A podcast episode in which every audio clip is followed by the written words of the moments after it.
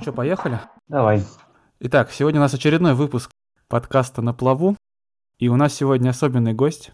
Уникальный он тем, что это первый гость, который был на радио «Радонеж» и в нашем подкасте. Встречаем. Сегодня у нас Юрий Апель. Юра, привет. Привет. Э, Привет также дорогим радиослушателям, как там их называют сейчас. Подкаста слушателя. Подкаста слушателям, да. Э, Да, я напомню, что это подкаст, в котором я общаюсь со своими друзьями на интересные темы, и хочется, чтобы одни друзья послушали про других друзей, потому что мне кажется, что у меня куча интересных друзей.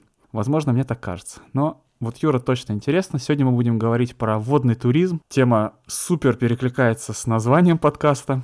И спасибо Юрий, что он пришел на нашу студию, плавучую студию на озере Ельмень.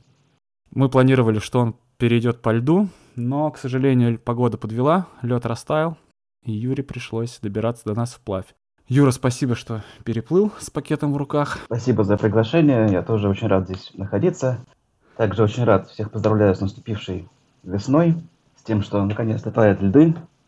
Это время всегда, наверное, для всех нас связано с какими-то надеждами. Да, можно как раз включить саундтрек «Между нами тает лед». Давай поговорим про, ну, собственно, какие у тебя надежды в этом году именно вот в отношении водного туризма? Куда ты планируешь отправиться в сплав?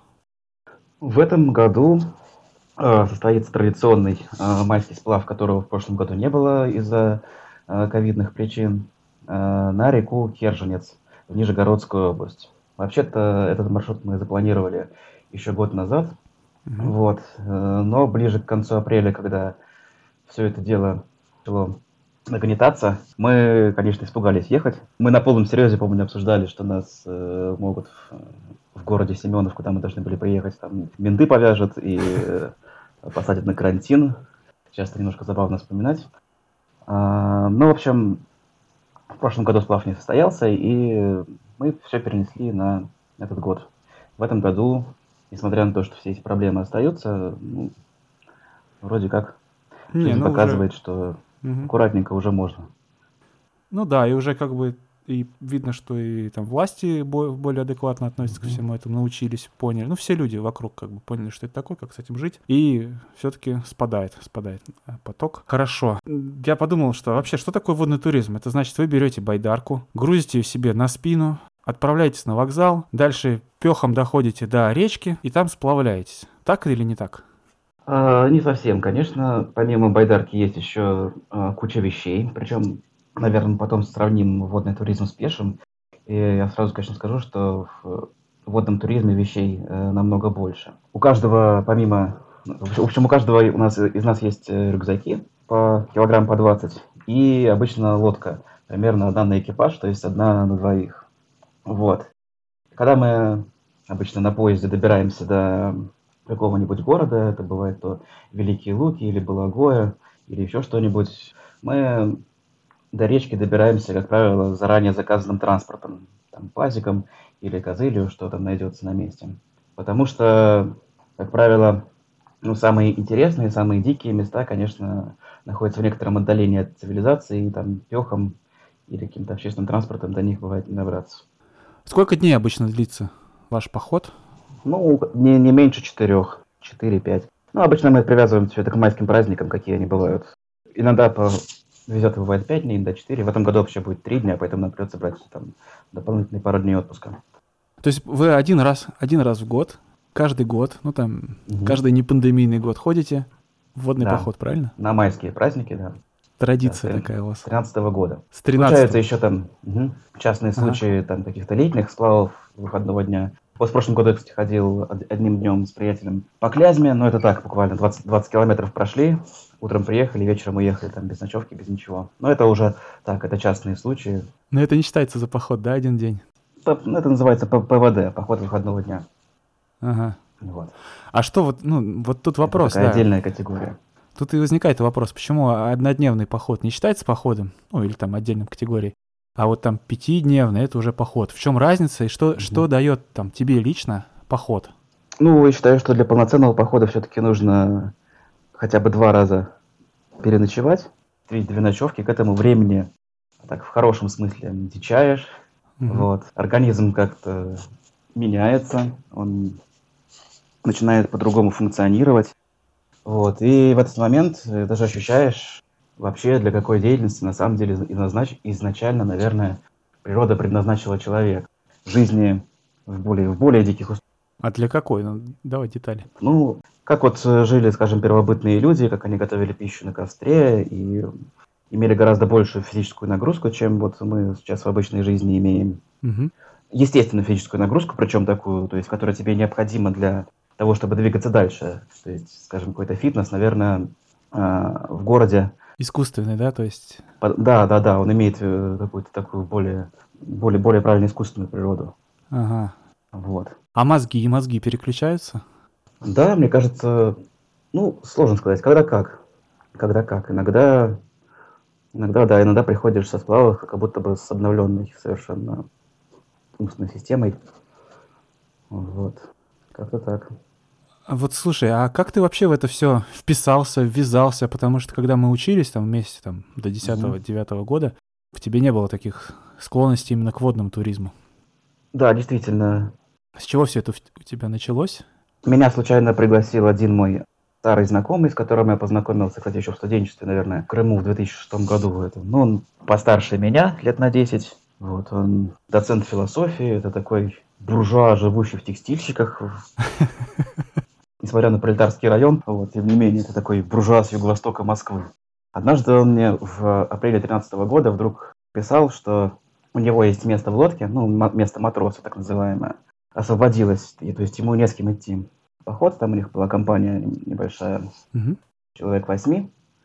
Вот, это была река Березайка. Ага. Сплав по реке э, Березайка с э, вливанием в Амсту. Вот, причем Мста это в мае это такая серьезная штука, там Местинские пороги под городом Боровичи. Вот, то есть, э, можно сказать, прямо вот первый свой поход я должен был э, получить такую порцию экстрима. Вот, ну я туда согласился. Мне все понравилось, за исключением того, что в пороге мы не пошли. Потому что, потому что мы их увидели. Тогда была очень э, снежная зима 2012-2013 годов. По-моему, там снег лежал до середины апреля, а в середине апреля резко включилось а, солнце и температура плюс 20, это все очень быстро потаяло, и со всех а, новгород... новгородских полей... Полноводье, да? Да, весь снег сошел и хлынул в реки, и там в итоге мста превратилась в, вообще в нереально бурлящий поток. Вот, и мы на, на, на той лодке, которая у нас была, у нас была резиновая щука, мы решили, что туда идти, мягко говоря, небезопасно, поэтому мы, сейчас помню, встали около берега, там еще такой крутой прямо обрыв, и мы по нему как-то вверх карабкались, там, вытаскивали э, лодку, да, потом как-то поймали какую-то связь и вызвали такси. Вот, и так вернулись в таком виде в Балагое. Такси, такси имеется в виду на что-то грузовое, да, или такое полугрузовое, вседорожное? Ну, мы были, мы были вдвоем, потому что наша э, группа, которая с нами шла, она снялась чуть раньше, вот, она мы хотели вдвоем именно в, э, порог пойти. Поэтому нас, нас было двое, и нас было не так уж много. Ну, и, и в смысле, ну, ну, ну что, да, Яндекс Такси все, подъехал все, все это влезло в Жигуленок. Нет, по-моему, это был даже не Яндекс Такси, это был ну, где-то... еще, наверное, не был. Его не помню, был или нет, да. Но у него, вот, у этого доцента философии, был, были какие-то телефоны новгородских таксистов, и он как-то кого-то вызвонил. Э, так получается, что, значит, одна из э, частей водного похода — это прохождение порогов. Это вот как в фильме «Географ Глобус» пропил, угу, да, где как да. раз, то есть, то есть задача как бы преодолеть порог угу. по воде. То есть это такой да, аналог. Это... Сейчас вот мне это напоминает людей, которые на машинах выезжают на бездорожье, угу. и они там вокруг какой-то канавы собираются и пытаются ее преодолеть там. Вот похоже это на ну, не совсем. Опять же, сплавы бывают у нас разные. Бывают э, такие вот спорожистые, так скажем, спортивно-категорийные. А бывают, э, как они называются так у нас на водном жаргоне, матрасно-надувные сплавы. Это когда ты просто идешь по тихой речке, наслаждаешься природой, вот, устраиваешь полноценные застолья по вечерам, вот, и так далее. Ну, в общем, есть э, самые различные виды этого вида спорта. Вот. Но вот что касается майских сплавов, то, конечно, угу. э, наиболее, так скажем, примальным моментом порожистых участков является температура воды. если ты летом где-нибудь в Карелии вывалишься из лодки и попадешь в воду, то, ну, там на спасательном жилете ты, конечно, ну, выплывешь, потому что температура воды летом уже приемлемая, чтобы в ней как-то определенное время Так, а на функционировать. на порогах? Вот. А в мае, когда вода бывает 4-5 градусов, крайне неж- нежелательно вываливаться из лодки и уходить в самостоятельное плавание, потому что ну, в ледяной воде человек долго не живет. Вот, поэтому главное в этом деле это держаться за лодку и не терять весло тоже. Потерять весло это тоже очень неприятная вещь, потому что сделать весло там из подручных материалов каких-то, ну более-менее такое приемлемое весло, которым можно грести, практически невозможно. Вот такие основные правила. Как тогда вы защищаетесь от того, чтобы перевернуться, и от того, чтобы потерять весло? Какие защиты у вас? Ну, ну, весло можно привязать к запястью веревочкой, хотя мы часто даже этим пренебрегаем уже, имея определенный опыт. Мгм. Вот. Ну, а для того, чтобы не, не терять лодку, нужна внимательность и осторожность. Ну, в общем-то, такой банальный ответ получился. Нет, ну, как бы многое в жизни банально, тем не менее. Мгм. Как бы много есть банальности, и интересно узнать, какая банальность подходит именно сюда. Получается, вы ты говорил о надувной лодке. То есть бывают надувные, бывают, наверное, какие-то ненадувные лодки. Бывают э, каркасно, бывают э, каркасно-надувные. Собственно, в моей Мгм. жизни были две лодки. Сначала это была надувная, надувная щука.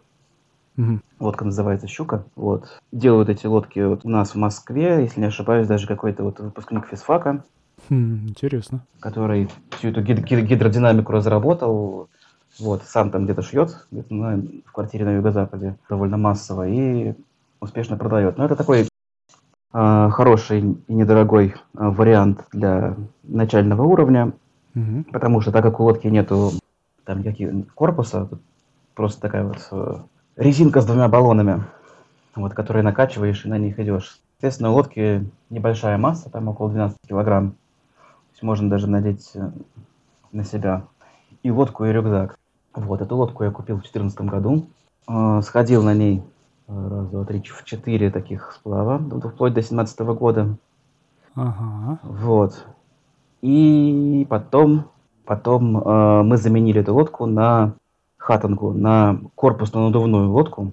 То есть в ней есть такой хребет металлический, шпангоуты, вот все это вот э, вставляется и скрепляется, и сбоку надуваются баллоны, что обеспечивает непотопляемость. Такая лодка уже, например, более безопасна для каких-либо порожистых участков, потому что ну, надувную лодку, ее как сосиску, в принципе, можно вот сложить пополам, Мгм. ну, в каком-то си- си- сильном потоке воды, в какой-то бочке. Вот. Мгм. Лодка, у которой жесткий корпус, она, конечно, более в этом плане устойчива. Заме- за- Замена лодки, ну, то, что мы заменили лодку, повлияла семейная жизнь, да. Это мне жена Света повлияла. То есть ты стал больше заботиться о себе? Как бы. Нет, это было, Или это было именно предложение. э, А, ж- супруги. Да, да, да, да. Мгм. Так бы я, может, до сих пор бы ходил на какой-то старенькой щучке, которую, кстати, уже к тому времени в нескольких местах там продрал об дно, об острые какие-то камни, за которые цеплялся. Вот. Но вот так вот жизнь поменялась внезапно. Интересный поворот. Это похоже на Мгм. то, как люди продают свои мотоциклы и садятся за легковой автомобиль, когда женятся, остепеняются. Да, да. Мгм. Меня сейчас, наверное, с парашютом уже нельзя заставить прыгнуть. Потому что раньше было бы легко, а сейчас что-то как-то... Появляется действительно какой-то, может быть, инстинкт самосохранения. Может, Да. это просто возраст, конечно, не знаю. Может быть. А может быть просто лень, которая Мгм. находит оправдание. Да, да, да, шучу. действительно, и такое тоже есть. А, слушай, а вот э, про пороги еще раз вернуться. Вот я просто как раз человек совершенно в этом ничего не знающий. и Мне интересно, вот ты говоришь, температура воды там 4-5 градусов, очень опасно. То есть, ну, а кажется, со стороны, у нас же речки не такие большие, ну, пере- перевалился ты, ну, до берега там добрался, выбрался, развел костер. Это не так, да? Ну, если речка метров 30, то, то скорее всего, вы см- сможешь выйти. Если, скажем, уже 50 и поток Мгм. очень бурный, то сложно. Тем более, далеко не везде бывают э, удобные берега. Вот, например, на реке, на реке Мста, э, про которую мы говорили, про, Мгм. ну, вот мой первый сплав, там после этих порогов э, река уходит в такой каньон с каменистыми обрывистыми берегами, вот из которых я не, даже не представляю, как можно вылезти. Вот, камни там скользкие, мокрые. Вот, то есть там нужно километров семь, наверное, окуклиться в этом в да. спасательном костюме, как он называется, ну, спасательном вот. жилете. Вот, и ждать, когда река выйдет на равнину. Вот, но в, лед... в ледяной воде такие заплывы, конечно, очень небезопасны. Летом да, нормально, там... думаю. Ле... Летом ты в теплой воде, там, наверное, десяток километров там, пройдешь, там потом будешь mm-hmm. добираться. Вот. А в ледяной воде, ну как в Титанике люди погибли. Переохлаждение, прежде всего. Да, Я... они за, за 10 да. минут все перемерзли. Да. Так-то кажется, что, может быть, ледяная вода это не так уж страшно. Вот. Но на самом деле, когда в ней 10, 10 минут посидишь, ну, как обычно, это не страшно, когда ты в Ютубе смотришь ролик. Вообще нормально, никакой. А когда ты там, все правильно, да. Слушай, а вот вещи, получается, э, чтобы они не намокли, да, чтобы спички там всегда сохранялись, вы их как-то упаковываете? Или да, что есть специальные так называемые гермо, гермомешки. Угу. Это такие, ну, мешки из прорезиненной ткани, которые герметично закрываются, э, и все это дело привязывается желательно куда-нибудь к одной лодке. Кстати, э, лодки бывают с различным количеством мест, там от, от одного до четырех. Есть, ну вот такое, на мой взгляд, верное правило, что лодку нужно подбирать э, n плюс один местную, если идет в ней n человек. То есть, если вы идете вдвоем, то лучше покупать для, для этих походов трехместную лодку, потому что в третье отделение для человека э, загружаются вещи. Загружается вся ваша утварь, да. Ага. Нормальный вариант, опять же, с ребенком, наверное, идти. Там, с пятилетним тоже можно так. Вот. Если же взрослые, то, то лучше всегда оставлять одно свободное. Интересное наблюдение. А вот ты говорил в самом начале, что тебя взяли матросом. То есть на лодках есть какое-то распределение ролей, да? Можешь описать, что это за распределение, какие роли бывают, что они делают? А, тот, кто идет э, сзади, ну, кто, тот, кто сидит в, на корме, называется капитаном. Он отвечает за управление, потому что э, ну, гидродинамика так устроена, что э, именно ну, что движения весла сзади, они играют роль э, руля гораздо больше, чем движение переднего человека. Ну, то mm-hmm. есть сзади может веслом как-то подправлять курс лодки. Особенно это важно, опять же, в порогах, где нужно иногда большое мастерство проявлять. Поэтому сзади, ну, вот на место капитана, всегда садится более опытный турист-дворник. Переднее место, место на носу лодки, это называется матрос. Угу.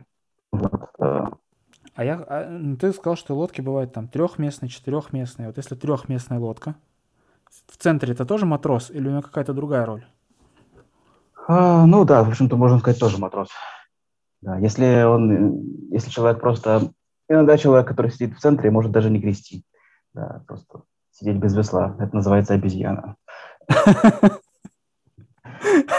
Пойду, пойду обезьяной, это называется, что я сяду в центр, буду сидеть и ничего не делать. Кстати, это довольно холодно, когда ты не двигаешься на воде. Так что это даже не всегда очень козырно. Ну, как бы, да, быть обезьяной, наверное, не очень козырно никогда. Хотя, хотя кто знает. Так, а смотри, пороги, они делятся по уровням сложности, правильно? Да, да. От первой до шестой категории. Первой до шестой. От чего зависит? От крутоты, как это назвать, спуска? От, э, да, от, от падения высот на участок реки в длину. Так. Но опять же, он пороги часто имеют некоторую сезонность. То mm-hmm. есть на одной и той же речке один и тот же порог э, в мае имеет одну категорию, а в июне, когда воды меньше, когда река обмелела, и когда, опять же, вода теплее, он уже может иметь другую категорию. Mm-hmm. Есть даже есть вполне такая четкая классификация э, всего этого дела, всех этих категорийностей походов, э, то есть там с цифрами даже. Но я точно ничего не помню так. А нет приложения, которое ты фоткаешь порог, и он тебе говорит, это там порог четвертой категории? Хорошая, конечно, была бы идея, да. Но пока не очень представляю себе, как это реализовать. Ну, да. Для этого, наверное... нужно, для этого нужно сканировать, наверное, даже там дно и mm-hmm. определять температуру. Сканировать рельеф дна. Нажимаешь кнопку, приезжает группа специальных КАМАЗов. Меряет тебе порог, определяет его категорию.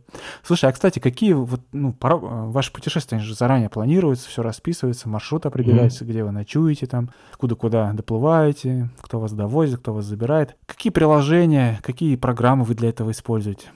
Так, кроме Гугла, в общем-то, ничего, и Ютуба. Вот, просто смотрим различные, просто гуглим какие-то варианты там, в окружающих областях, окружающих Московскую, и смотрим, что найдется, какие там интересные есть видосики или отчеты в интернете. Только и всего.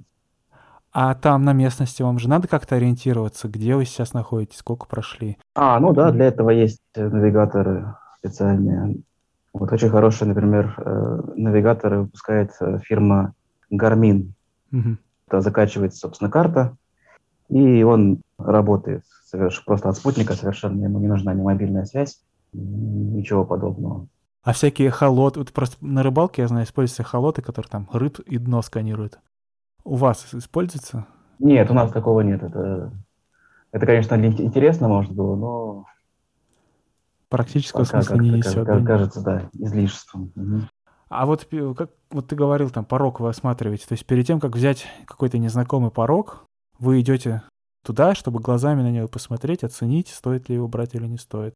Или нет, или на любой порог вы уже там заранее прикинули? Ну, иногда, да, иногда, если слышишь, иногда, когда шум воды слишком громкий и угрожающий, стоит пристать к берегу, привязать, кстати, лодку, желательно к ближайшему какому-нибудь кусту, потому что это может быть неприятно, когда ты пошел смотреть порог, порог, а лодка уплыла вместе с водой.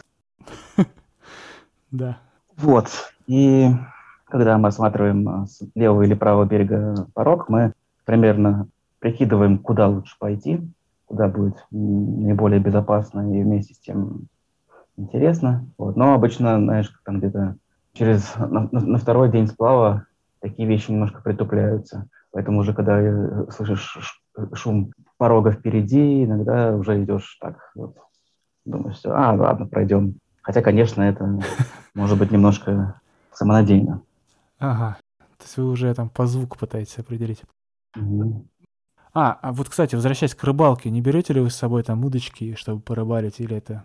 Обычно нет, как-то помню, один раз был у нас, наверное, в 2014 году. Да, на, на Березаке кто-то брал удочку, поймал какую-то щучку, вот мы ее испекли. А так обычно, обычно нет, у нас как-то нет в компании заядлых рыбаков. Если кто-нибудь появится, это никому не помешает, только себя порадуется.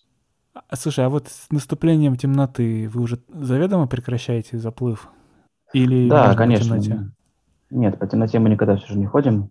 Mm-hmm. Да, то есть мы обычно часам к шести вечера, ну вот в мае, когда там темнеет, наверное, по восьмого, вот к шести вечера уже все-таки становимся, вот, и стараемся разбить лагерь до этого времени, пока не станет темно.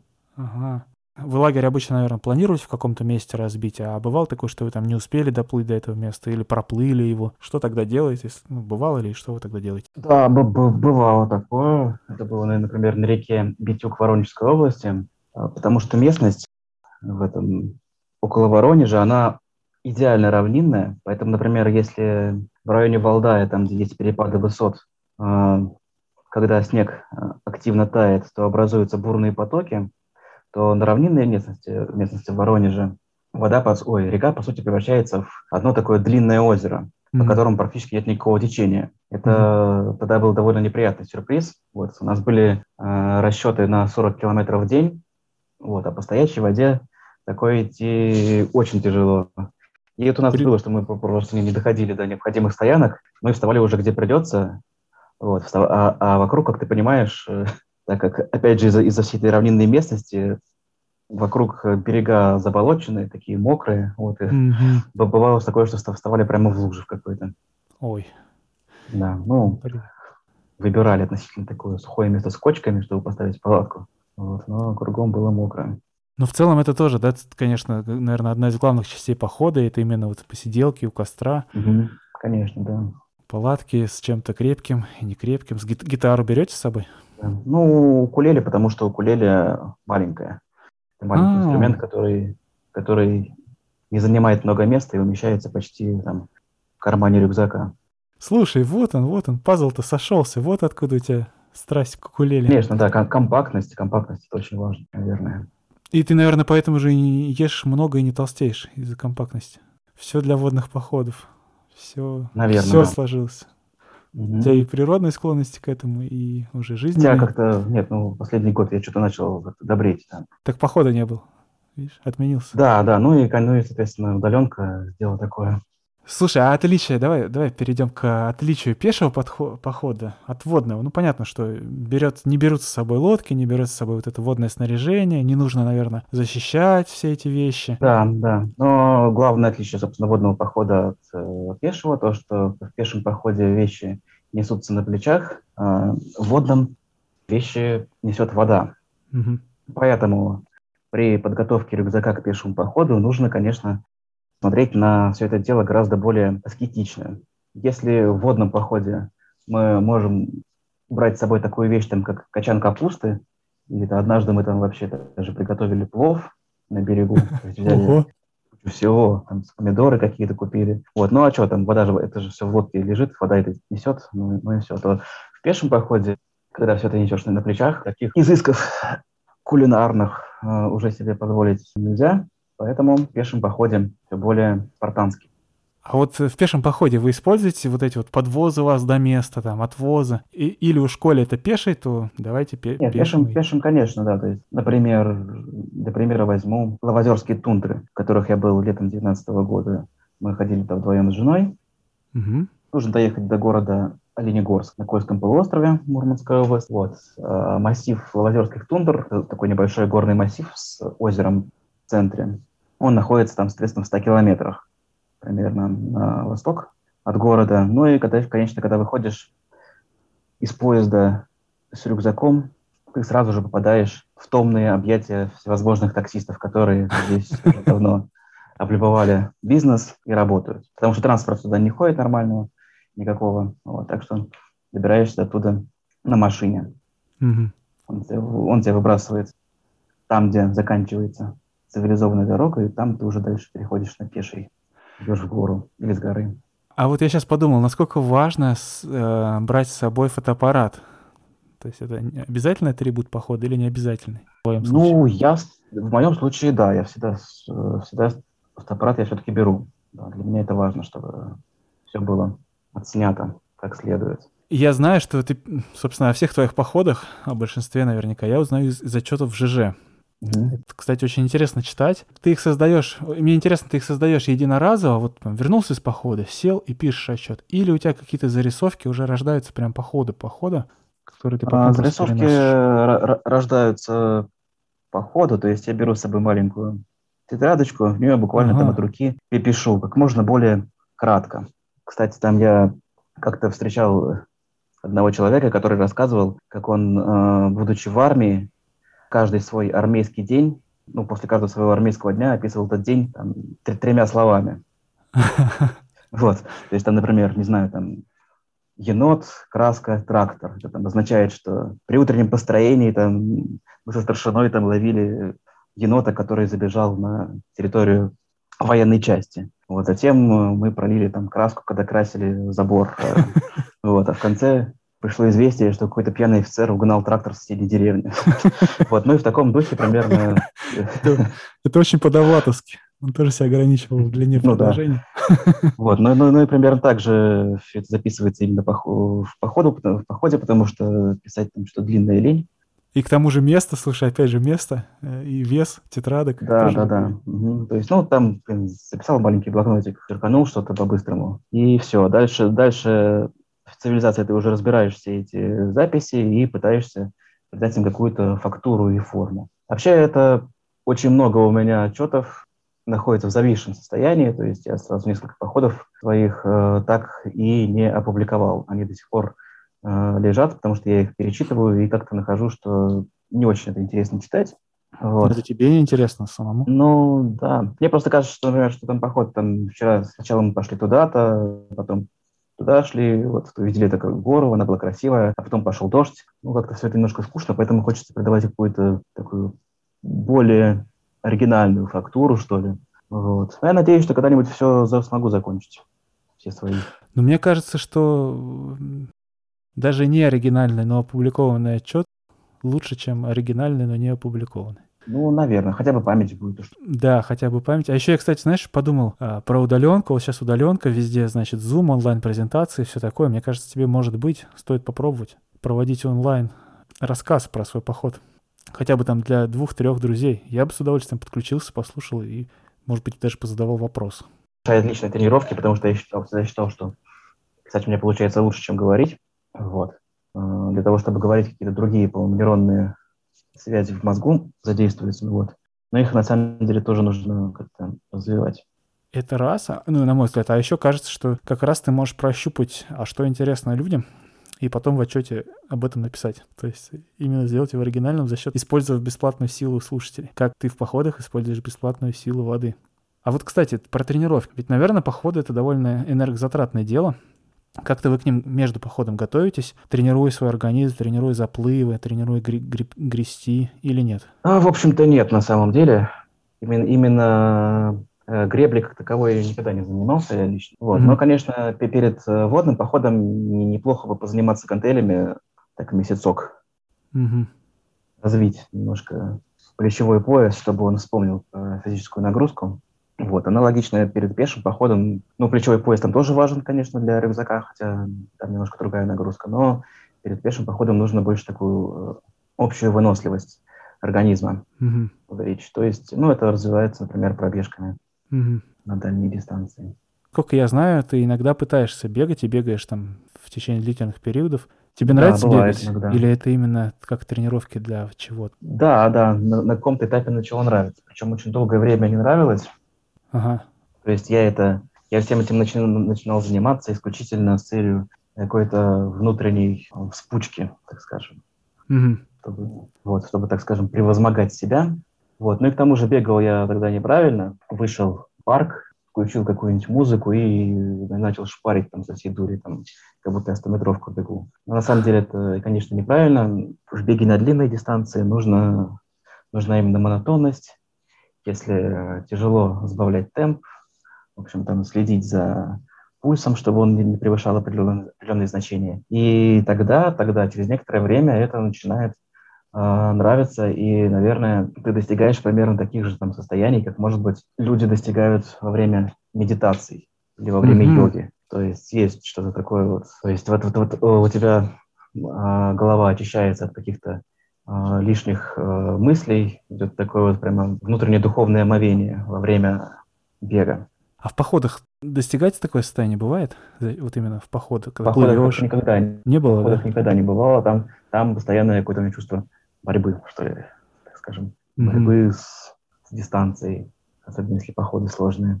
Понятно. Особенно это, например, чувствовалось в последнем вот, на, на Байкале наконец-то в прошлом году побывал на Байкале в, в августе. Мы прошли пешком, ну, пеший был поход по большой байк, байкальской тропе. Сколько километров? А, немного, всего-то 55 километров на 5 дней, но, но сама трасса, сам, сама дистанция, маршрут, то есть, оказалась намного сложнее, чем я думал.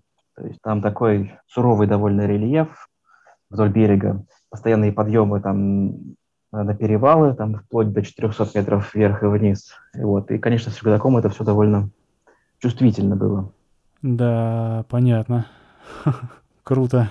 Звучит, конечно, нет, не знаю. Я бы не смог. Круто. Так, наверное, давай сегодняшний выпуск мы с тобой закончим. Мне было интересно mm-hmm. погрузиться в эту тему. Очень обзорно получилось. Мне кажется, что и слушателям, которые об этом задумывались или которые про это вообще не знали, тоже будет интересно.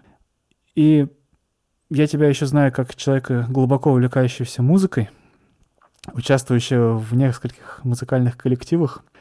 Вот, но как раз, мне кажется, это будет от- отличная тема для отдельного выпуска с тобой, где Хорошо, можно поговорить да. про музыку, про... Хорошо, можно. Про тебя в музыке, про музыки в тебе и все такое.